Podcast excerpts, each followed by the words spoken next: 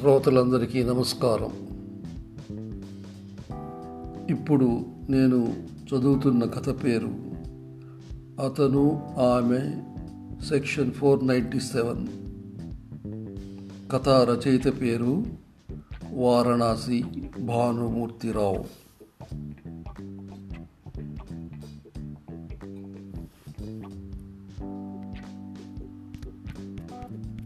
అతను ఆమె section four ninety seven. కథానిక. ఈమెరా నా భార్య కోమలి కొత్తగా పెళ్ళి చేసుకున్న రాజారావు పరిచయం చేశాడు తనని మధుకి. నమస్తే మధు చూశాడు ఆమె వైపు. ప్రతి నమస్కరిస్తున్నామని చూసి నిశ్చేష్టుడైపోయాడు మధు. అజంతా శిల్పసుందర్లా తీర్చిదిద్దిన బాపు బొమ్మలా ఉందామె. తలంటు పోసుకుందేమో గాలికి ఆమె ఉంగరాల జుట్టు ఆమె ముఖం మీద పడి మరింత అందాన్ని ఇస్తుంది. లేత బుగ్గల మీద పడి దొల్లుతున్నాయి వంకీల్లా తిరిగిన ఆమె ఉంగరాల జుట్టు వయస్కు తగ్గ శరీర సౌష్ఠవం పౌరవం తెచ్చిపెట్టిన అందాల అవయవ సొంపులతో పసిడి బొమ్మల కళలలాడిపోతుంది ఆమె. కళ్ళు కూడా ఆర్పకుండా ఆమెనే తదేకంగా చూస్తున్న మధును రాజారావు గమనించాడు. కూర్చోరా కుర్చీ చూపించాడు రాజారావు. వాళ్ళిద్దరూ మధు ముందున్న సోఫాలో కూర్చున్నారు. వీరేనన్నమాట మీ ప్రియమిత్రుడు ఆమె నవ్వింది మధు వంక చూసి. ట్యూబ్లైట్ వెలుగులో ఆమె అందాల పలువరుస తళుక్కున మెరిసి మాయమైంది అబ్బా ఎంత అందమైన పలువరుస ఎంత అందమైన నవ్వు. నిజంగా ఆ నవ్వులో కోటి వీణీల మృదు మధుర నాదం మీటినట్లు లేతి చిగురులు తిని మత్తెక్కిన కోయిలలు కలకూజిత రావులు విన్నట్లు ఉంది అని మనసులో అనుకున్నాడు మధు. ఉండండి కాఫీ తెస్తాను అని కోమలి లోపలికి వెళ్ళిపోయింది. రాజా నువ్వు నిజంగా అదృష్టవంతుడివరా hearty congratulations for your selection అన్నాడు మధు. మనసులో కాస్త ఈర్ష్యగా ఉన్నా కనబడనీయకుండా అభినందించాడు మధు. ఎంతటి విశాల హృదయుడైనా రాజారావును చూసి ఈర్ష్యపడక తప్పదు. ఎందుకంటే రాజారావుకి కోమలికి కాకి ముక్కుకు దొండపండు చందంగా ఉంటుంది. రాజారావుకి కోమలి తగిన భర్త కాదని మధు అభిప్రాయం. కారణం కోమలి అప్సరసలా ఉండడం రాజారావు అందుకు భిన్నంగా ఉండడమే. రాజారావు నల్లగా పళ్ళు ఎత్తుగా నవ్వినంత వరకు అందంగా ఉంటాడు. గారపట్టిన ఒక్కటి రెండు పళ్ళు చల్లా చెదురుగా ఉండే జుట్టు కొంచెం అసహ్యంగా కనపడుతూ ఉంటాడు రాజారావు. ఇలాంటి రాజుగాడికి అలాంటి అందమైన అప్సర దొరకడమా? అప్సరస దొరకడమా? భగవంతుడా ఏమిటి అని లీల? ఏమిటి విచిత్ర బంధం? అందుకేనేమో పెళ్ళిళ్ళన్నీ స్వర్గంలోనే జరుగుతాయి అంటారు. రాజారావు కంటే తనే ఎంతో అందంగా ఉంటాడు. కాలేజీ రోజుల్లో ఇప్పుడు ఆఫీస్లో కూడా తనని అందరూ శోభన్ బాబులా ఉన్నామని అంటారు. శోభన్ బాబు అంటే ఆ కాలంలో చాలా అందగాడు సినిమాల్లో. అందుకే తన అందాన్ని కాపాడుకోవడం కోసం ప్రతిరోజు రెండు గంటలైనా శ్రమ పడతాడు మధు. ఆలోచన పరంపరలతో వేగిపోతున్నాడు మధు. ఏమిటి ఆలోచిస్తున్నావు? అన్నాడు రాజారావు. రాజారావు పలకరింపు పలకరింపుతో గతుక్కుమన్నాడు మధు. ఈవిడ మీ బంధువులమ్మా ఎట్రా? అని అడిగాడు మధు. అవునరా దూరం బంధువులు. అంటుండగానే ఆమె ట్రేలో రెండు కాఫీ కప్పులతో ఒక ప్లేట్లో కొన్ని బిస్కెట్లతో ప్రత్యక్షమైంది. ప్లీజ్ హ్యావ్ ఇట్ అంది ఆమె మధు వంక చూస్తూ. కొత్త పెళ్ళి కొడుకులా సిగ్గుపడుతున్నారేంటండి? అని కిలకిలమని నవ్వుతూ కాఫీ కప్పు మధు చేతికి అందించింది ఆమె. మధు జంకుతూనే అందుకున్నాడు కాఫీ కప్పు. ఆ తొట్టుపాటులో ఆమె కొసవేళ్ళు తన చేతికి తగిలాయి. ఆ తగలడం ఆమె తనకేసి ఒక చిరునవ్వు నవ్వింది. నవ్వు మందహాసం చిరునవ్వు లాంటి పదాలు ఎప్పుడూ చిన్నప్పుడు తెలుగు పాఠాల్లో చదువుకున్న అర్థం కాలేదు. కానీ ఆమె పెదవుల మీద అలా చిరునవ్వు దొరిలి పడుతుంటే అప్పుడు అర్థమైంది మధుకి. నిజంగా థ్యాంక్స్ అన్నాడు కాఫీ తాగుతూ మధు. మీ ఫ్రెండ్ పెళ్ళి అయిపోయింది కదా మరి మీరు ఎప్పుడు చేసుకుంటారు? అని మళ్ళీ కిలకిలమని నవ్వింది కోమలి. మధు దగ్గర జవాబు రాలేదు. ఆమె నవ్వే తన చెవుల్లో ప్రతిధ్వనిస్తోంది ఆమె అందం తన కళ్ళ ముందు మెదలాడుతూనే ఉంది. తను ఏం మాట్లాడాలో అర్థం కావడం లేదు. వాడంతే ఆడవాళ్ళతో మాట్లాడాలంటే జంకు భయం సిగ్గు మా వాడికి అన్నాడు రాజారావు బిగ్గరగా నవ్వుతూ. రాజారావు మాటలకి ఆమె మళ్ళీ కిలకిలమని నవ్వింది. అంతే వేల కోయిలలు కిలకిలము నవ్వినట్లు పాడినట్లు అనిపిస్తోంది మధుకి. వస్తాన్రా టైం అయిపోయింది అని వాచీ కేసు చూసుకుంటూ పైకి లేచాడు మధు. మంచిదిరా అప్పుడప్పుడు వస్తూ ఉండు. ముగ్గురం కలిసి చతుర్ముఖ పారాయణం చేస్తాం. నెక్స్ట్ సండే రారా అన్నాడు రాజారావు. తప్పకుండా రావాలి అంది కోమలి. ష్యూర్ అలాగే వస్తాను చిన్నపిల్లాళ్ళ తల మధు. ఆమె మళ్ళీ నవ్వింది. అదే నవ్వు అదే అదే. మధుకి ఇంకా పెళ్ళి కాలేదు. ఎన్ని సంబంధాలు వస్తున్నా తనకి నచ్చిన పిల్ల దొరకడం లేదు. తాను ఒక ఊహాసుందరిని తన హృదయంలో ప్రతిష్ఠించుకున్నాడు. అలాంటి పిల్ల దొరికే వరకు తాను పెళ్ళి చేసుకోకూడదని ప్రామిస్ చేసుకున్నాడు. ఇలాంటి అందమైన పిల్లను తన పేరెంట్స్ వెతికి చూపించిన ఏదో ఒక వంకతో వద్దని క్యాన్సిల్ చేస్తున్నాడు. రాజారావు మధు హై స్కూల్ నుండి కాలేజ్ వరకు ఫ్రెండ్స్. డిగ్రీ అయిన తర్వాత వారిద్దరి మధ్య కాంట్రాక్ట్స్ కొద్దిగా తగ్గిపోయాయి. మధు ఉద్యోగవేటలో హైదరాబాద్కు వెళ్ళిపోయాడు. రాజా రాజారావు నెల్లూరులో బిజినెస్ చేస్తూ ఉన్నాడు. మధు బ్యాంక్ ఎంప్లాయీగా చేరిపోయాడు. కొన్ని రోజుల తర్వాత మధు నెల్లూరుకి ట్రాన్స్ఫర్ మీద వచ్చాడు. ఒక రోజు కాకతాళీయంగా మధు వాళ్ళ బ్యాంకులో అకౌంట్ ఓపెనింగ్ కోసమని మధు కౌంటర్ దగ్గరికి వచ్చాడు రాజారావు. ఇద్దరికీ నోట మాట రాలేదు. ఆశ్చర్యంగా ఒకరినొకరు చూసుకుని తర్వాత విశేషాలను పంచుకున్నారు. రాజారావుది తన వయసే. చక్కగా పెళ్ళి చేసుకొని ఒక సంవత్సరం ఇక్కడే బిజినెస్ చేస్తూ సెటిల్ అయ్యాడు వాడు. వాడు పెద్ద ఎలక్ట్రికల్ కాంట్రాక్టర్. ఇక్కడున్న పవర్ కంపెనీలన్నింటిలోనూ చక్కని వ్యాపార సంబంధాలు ఉన్నాయంట రాజారావుకి. కోట్లలో టర్న్ ఓవర్ ఉందంట వాడికి. వాడు అదృష్టం కొద్దీ వాడికి అప్సరస్ లాంటి అమ్మాయి దొరికింది. మధు కూడా అలాంటి అమ్మాయి కోసం సంబంధాలు వెతుకుతున్నాడు కానీ ఏ అమ్మాయి అతనికి నచ్చడం లేదు. ఇన్ని రోజుల తర్వాత తన క్లోజ్ ఫ్రెండ్ని కలవడం మదికి చాలా సంతోషంగా ఉంది. భోంచేసి రూమ్లో పడుకున్నాడన్న మాటే కానీ నిద్ర రావడం లేదు మధుకి. మధు అక్కడే ఏకాంతంగా బెడ్ మీద పడుకున్నాడన్న మాటే కానీ రాజారావును కోమలి ఎలా ఒప్పుకుందబ్బా అని ఆలోచిస్తూ ఉన్నాడు. ఆలోచనలు ఎక్కువైతే సిగరెట్ త్రాగడం అతని హాబీ. ఒక్క సిగరెట్ వెలిగించాడు. మనుషులంతా ఒకటే ఒకటే తెలివి ఒకటే జ్ఞానం. కానీ దేవుడు ఒక్కొక్క వ్యక్తికి ఒక్కొక్క బ్రతుకునిస్తాడు వారి జీవితాలు అలా వారికి ఎదురైన అవకాశాలను బట్టి మారిపోతూ ఉంటాయి. వచ్చిన అవకాశాల్ని సద్వినియోగపరుచుకున్నవాడే సక్సెస్ఫుల్ పర్సన్ అవుతాడు. సంఘంలో పేరు ప్రతిష్టలు వస్తాయి. అలాంటి కోవలోకి చెందినవాడే రాజారావు. రాజారావు వచ్చిన అవకాశాన్ని సద్వినియోగపరుచుకొని ఈరోజు సంఘంలో ఒక మంచి పేరు సంపాదించాడు. ఆదివారం రానే వచ్చింది.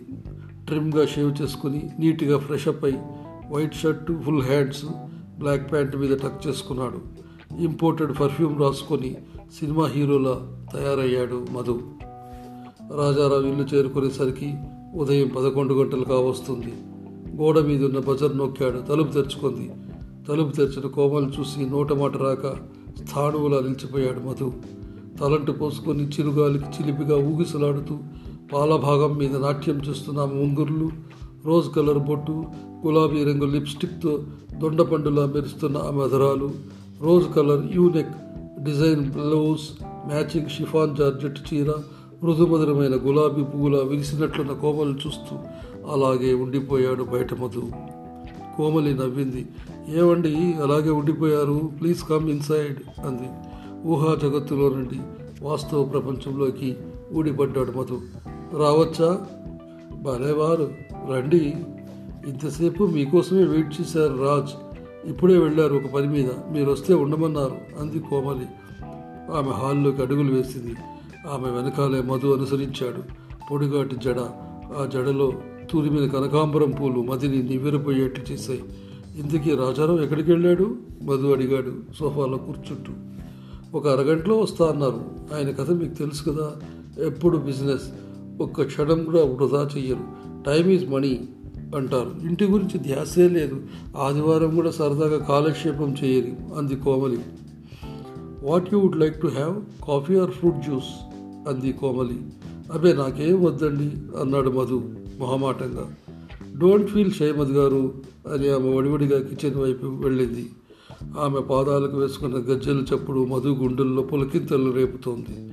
అబ్బా ఎంత అందమైన నడక ఎంత అందమైన నవ్వు ఎంత అందమైన విగ్రహం. బ్రహ్మ ఎలా సృజించాడేమను నిజంగా కుందర బొమ్మ పసిడి పరవంపు పూబంతి ఓ ఐదు నిమిషాల్లో జ్యూస్ గ్లాస్తో తిరిగి వచ్చింది కోవలి తీసుకోండి అందామె. గ్లాస్ తీసుకుంటున్నప్పుడు ఆమె చేతి వేళ్ళని గమనించాడు. ఎంతో మృదువుగా ఉన్న ఆమె చేతి వేళ్ళు పొడువుగా నాజుగా కత్తిరించి ఉన్న గోర్లు వాటికి అప్లై చేసిన గులాబీ రెండు నెయిల్ పాలిష్. మధు కుడి చేత్తో కొన చేతి వేళ్ళను సుధారంగా తాకి జ్యూస్ గ్లాస్ అందుకున్నాడు. ఆ స్పృశించడంలో ఏదో విద్యుత్ ప్రాకినట్లయింది. ఒళ్ళంతా గగురుపాటైనట్లుంది. నవ్వడానికి ప్రయత్నిస్తూ కోమలి ముఖం వైపు చూశాడు. కోమలి ముఖంలో ఏ భావం చదవలేకపోయాడు మధు. ఆమె తిరిగి ముందున్న కుర్చీలో కూర్చుంది. అంతలో రాజారావు వచ్చాడు. ఎంతసేపు అయిందిరా నువ్వు వచ్చి? పది గంటలకే వస్తున్నావు కదా? అన్నాడు రాజారావు. అరగంట అయిందిరా వచ్చి అని తన పక్కనే కూర్చున్నాడు. ఆ మాట ఈ మాట మాట్లాడుకున్నారు ఇద్దరు. లంచ్ తర్వాత కొంతసేపు కార్డ్స్ ఆడుకున్నారు ముగ్గురు. సాయంత్రం సినిమాకి పెడుతున్నాం రా నువ్వు వస్తావా? అన్నాడు రాజు. రాజారావు. పానకంలో పుడకలాగా మీ మధ్యలో నేనెందుకు కానీ మీరు వెళ్ళండి అన్నాడు మధు. మీ ఫ్రెండ్ మీరు లేకపోతే సినిమా చూడలేడేమో రండి నేనేమి అనుకోను. మళ్ళీ కిలకిలమని నవ్వింది కోమలి. అదే నవ్వు తనని పిచ్చివాడిని చేస్తోంది. ఆ కపుల్కి బై చెప్పేసి బైక్ ఎక్కి స్టార్ట్ చేసి వెళ్ళిపోయాడు మధు తన ఇంటికి. వరూదిని ప్రవరాఖ్య నవల చదువుతున్నాడు మధు. పాదాలకు పసురు రాసుకున్న ప్రవరాఖ్యుడు తెలియకుండా హిమాలయాల్లో దారి తప్పిపోతాడు. పాదాలకు పూసిన పసురు ఆ మంచుగడ్డల మీద నడకతో కరిగిపోతుంది. ఏ దిక్కు తోచిన ప్రవరాఖ్యుడికి వరూదిని పరిచయం అవుతుంది తనతో రతిక్రీడలు జరపమని గాంధర వివాహం చేసుకోమని శతవిధాలా ప్రయత్నిస్తుంది. పరమ నిష్ఠాగరిష్ఠుడైన బ్రాహ్మణోత్తముడు ప్రవా ప్రవరాఖ్యుడు ఆమెకు లోబడకుండా తన ఊరికి వెళ్ళిపోతాడు.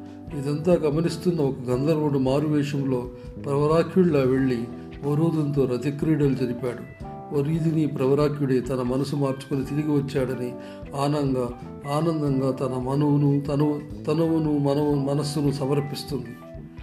ఏ పురాణం చూసినా అనైతిక సంబంధాలు లేవా? గౌతముని భార్య అహల్యని ఇంద్రుడు మోహించలేదా? రావణాసుడు పెళ్ళైన సీతమ్మను మోహించలేదా? కుంతి ఎలా బిడ్డలు కన్నది? వాయుదేవుడు అగ్నిదేవుడు సూర్యదేవుడు ద్వారా ఎలా బిడ్డలు కన్నది? ద్రౌపదికి ఐదు మంది పతులను పొందలేదా? తాను కూడా గంధర్వుల్లా మారిపోయి కోమల్ని అలా మోసం చేయవచ్చా? చచ్చ పనికిరాని ఆలోచనలు. ఒక స్నేహితుడి భార్యను అలా మోసం చేయవచ్చా? రాత్రంతా ఆలోచిస్తూ నిద్రపట్టగా అలాగే కోమల్ని గురించి ఆలోచి ఆలోచిస్తూ ఉండిపోయాడు. ఒక ప్యాకెట్ సిగరెట్లు స్మోక్ చేశాడు ఆ రాత్రంతా మధు. రోజులు గడిచే కొద్దీ కోమల్ని చూడలేకుండా ఉండలేకపోతున్నాడు మది మధు కోమలి తన మనసంతా ఆక్రమించేస్తోంది. ఏమి చేసినా అంత కోమలి మీదనే ధ్యాసపోతుంది తప్పని అంతరాత్మ చెబుతున్నా మనసుకు నచ్చని పని చేయడం తప్పు లేదని మనసు మనసుకు నచ్చిన పని చేయడం తప్పు లేదని మనసు చెప్తోంది. అక్కినేని పాట ఎక్కడో వినబడుతుంది వివిధ భారతిలో. భూమి మీద సుఖపడితే తప్పు లేదురా బులబాటం తీర్చుకుంటే తప్పు లేదురా అని. ఈ పాట అంటే మధుకి చాలా ఇష్టం. అవును తప్పేంటి? మనసుకు నచ్చిన పని చేయడంలో తప్పు లేదు కదా? నా మనస్సు నా ఇష్టం. అదైనా ఎవరైనా మనసుకు నచ్చిన పని చేయాలి. చేస్తేనే అందులో ఉండే ఆనందం. అది తప్పైనా ఉప్పైనా సరే. అవును ఈ మధ్య వచ్చిన సుప్రీంకోర్టు తీర్పు కూడా తనకి బాగా నచ్చింది. పెళ్ళైన స్త్రీ పురుషుడు సొత్తు కాదు. ఆమె ఇష్ట ఇష్టాలను బట్టి ఆమె ప్రవర్తించవచ్చు. ఇద్దరు మేజర్లు ఒకరు ఒకరు ఒప్పుకుంటే వారు శారీరక సంబంధానికి అడ్డు చెప్పే హక్కు ఎవ్వరికీ లేదు అని penal code section four ninety seven రాజ్యాంగ విరుద్ధమని సుప్రీంకోర్టు తేల్చి చెప్పింది. ల్యాప్టాప్లో తీసి గూగుల్లో సుప్రీంకోర్టు అడల్టరీ మీద సెర్చ్ చేశాడు. Madhu adultery is no longer a crime. The supreme court declared that section four ninety seven of the Indian penal code is unconstitutional. Husband is not the master of a wife. అని ఉంది అక్కడ. ఆ రాత్రి హాయిగా నిద్రపోయాడు మధు. ఒక ఆదివారం cinema హీరోలా రొమాంటిక్గా తయారై కోమలి ఇంటికి వెళ్ళాడు మధు. తనకు తెలుసు రాజారావు బిజినెస్ ట్రిప్ మీద సింగపూర్ వెళ్ళాడని కానీ కోమలి చూడకుండా ఉండలేకపోయాడు. అందుకే ముందుగా ఇన్ఫామ్ చేయకుండా కోమలి ఇంటి ముందు ఆగి బజార్ నొక్కాడు. ఎప్పట్లాగే కోమలి తలుపు తీసింది. మే కమిన్ అన్నాడు మధు. ఏమిటి చెప్పా పెట్టకుండా వచ్చేసారు హీరో గారు? అంది కోమలి కిలకిలమని నవ్వుతూ. ఆయన మీకు చెప్పలేదా? సింగపూర్ వెళ్ళారు అంది కోమలి. చెప్పాడనుకోండి రాజు రాజా లేకపోతే రాకూడదా? అని చిలిపిగా అడిగాడు మధు. అబ్బే అదేం లేదండి అంది కోమలి. కోమలిని ముగ్గులోకి దింపడానికి ఇదే సమయం అనుకున్నాడు మధు. టైం వేస్ట్ చేసుకోవద్దు అని అంటోంది మనసు. Coffee Horlicks? అడిగింది కోమలి. అబ్బే ఏమీ వద్దండి నా ఎదురుగా కూర్చుని మాట్లాడండి నాకు అదే చాలు. మధు అన్నాడు హెయిర్ స్టైల్ సర్చ్ చేసుకుంటూ. అతని మనసులో కోరికలు గుర్రాలు అవుతున్నాయి నా మీద నా మీద మీ అభిప్రాయం ఏంటి? అని అడిగాడు మధు. మీకేంటండి యంగ్ హీరో హీరోలా ఉంటారు? ఎద్దరపూడి గారి నవల హీరో రాజశేఖరాన్ని మించిపోయారు అది కోమలి నవ్వుతూ. మధుకు ధైర్యం వచ్చింది. తన మీద మంచి అభిప్రాయం ఉందని తెలిసింది. మా ఆఫీసులో అందరూ నన్ను రొమాంటిక్ హీరో అని పిలుస్తారండి అన్నాడు మధు కోమలి కళ్ళల్లో కళ్ళు పెట్టి నవ్వుతూ. కోమలి నవ్వుతూ భలేవారే అని అంది. ఇంకొంచెం పర్సనల్గా అడగాలనుకున్నాడు. మరి మీరు ఇంత బ్యూటిఫుల్గా ఉంటారు కదా ఆ రాజారావు ఎలా నచ్చాడు మీకు? పర్సనల్ విషయాన్ని అడిగారనుకోకండి అన్నాడు మధు. కోమలి జవాబు ఇవ్వలేదు. ముభావంగా ఉంది. చాలా తలనొప్పిగా ఉంది కోమలి గారు. రాత్రులు నిద్రపోలేదు నేను వస్తా అన్నాడు మధు. ఉండండి మెడిసిన్ తెస్తాను. ట్యాబ్లెట్ వేసుకుంటారా? జంతుబామ్ అమృతాంజనం ఉంటే ఇవ్వండి చాలు అన్నాడు మధు. హడావుడిగా సోఫాలో వచ్చిన కోమలి పయ్యద సర్రుల కిందకు జారిపోయింది. బలమైన ఆమె స్తనద్వయం ఆ మధ్యలో రెండు పర్వతాల మధ్య లోయల్లాంటి ఇరుకైన గాడిని చూసి మధు మతి చెలించినట్లయిపోయింది. అబ్బా ఎంత అందమైన వక్షస్థలం. ఆ వక్షస్థలంలో తాను ఒక మల్లెపూల ఇరుక్కుపోతే ఎంత బాగుంటుందో అని అనుకున్నాడు మధు. తటుక్కున జారిపోయిన పైటను సర్దుకుని హాల్లోకి వెళ్ళి మెడికల్ కిట్ తెచ్చి ఇచ్చింది కోమలి. నా జబ్బుకు మీ దగ్గర మందు ఉందా అని నవ్వుతూ నర్మగర్భంగా అడిగాడు మధు.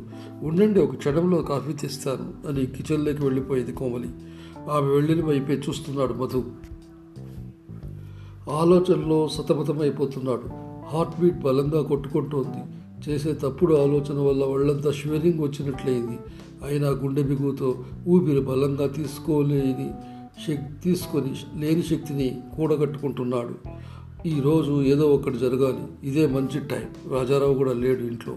కోమలిని ఎలాగైనా తన వైపుకు తిప్పుకోవాలి.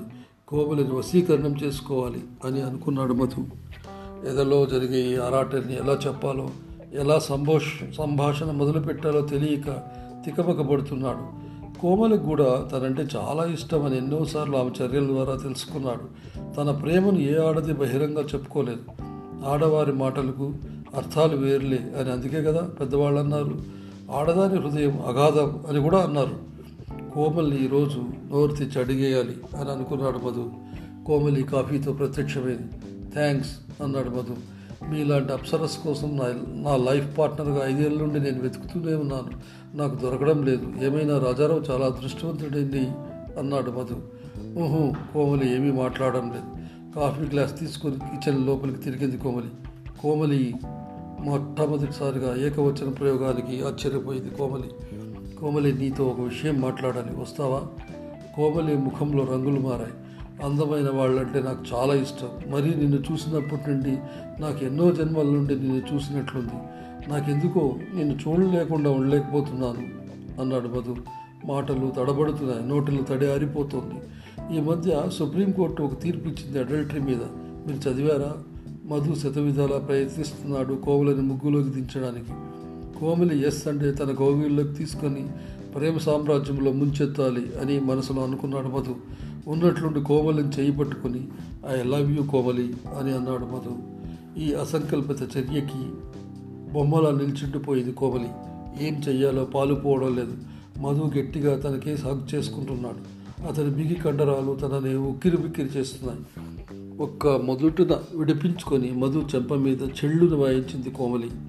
I think you are an idiot ఉగ్రకాళ్ళుగా అరచింది కోమలి. రాజారావు నాకు దేవుడు. ఎన్ని సుప్రీంకోర్టులు తీర్పులు వచ్చినా భారతీయ స్త్రీ మనస్తత్వం మారదు. అగ్నిసాక్షిగా వివాహం చేసుకున్న రాజారావు నాకు దేవుడు. హిందూ వివాహం ప్రకారం ఏడడుగులు వేసి వేదోక్త ప్రకారం నా మెడలో మంగళసూత్రం కట్టి ఒక్క జంటగా మారిన మాది జన్మ జన్మల బంధం. అది విడయరాని విధి విడదీయరాని అనుబంధం. మధు నువ్వు నీ ఫ్రెండ్కి చేయరాని ద్రోహం తలపెట్టావు. ఐ కాంట్ పాడన్ యూ అన్నది కోమలి ఏడిస్తే రాజారావు నీకు నచ్చాడా కోమలి? మధు వెర్రి ప్రశ్న వెయ్య వెయ్యకు. రాజారావు నాకు దేవుడు తల్లి తండ్రి లేని నన్ను ఒక అనాథ శరణాలయంలో చూసి పెళ్ళి చేసుకున్నాడు. ఆయనకు కులమత పట్టింపులు లేవు. డౌరీ అంటే అసహ్యం. అతనికి కావాల్సింది తనని అర్థం చేసుకుని ఒక ఇల్లాలు. అలాంటి మా ఆయన నాకు దేవుడే. ఇలాంటి పోకిరిగాళ్ళు ఎంతమంది చెప్పినా మా వివాహ బంధాన్ని ఏమీ బ్రేక్ చేయలేవు. అంది కోమలి. కోమలి ఒక్కసారి ఆలోచించు ప్లీజ్. ఐ సే ఈ get out of the house. ఇంకో క్షణం ఇక్కడ ఉన్నామంటే పోలీస్ వాళ్ళ కంప్లైంట్ ఇస్తాను. అపర రుద్రకాళిలా గర్జించింది కోమలి. మధు ఒక్క ఉదుటం లేచి బయటికి పరిగెత్తాడు. అతను ఆమె. Section four ninety seven. కథానిక పేరు కథా రచయిత వారణాసి భానుమూర్తిరావు.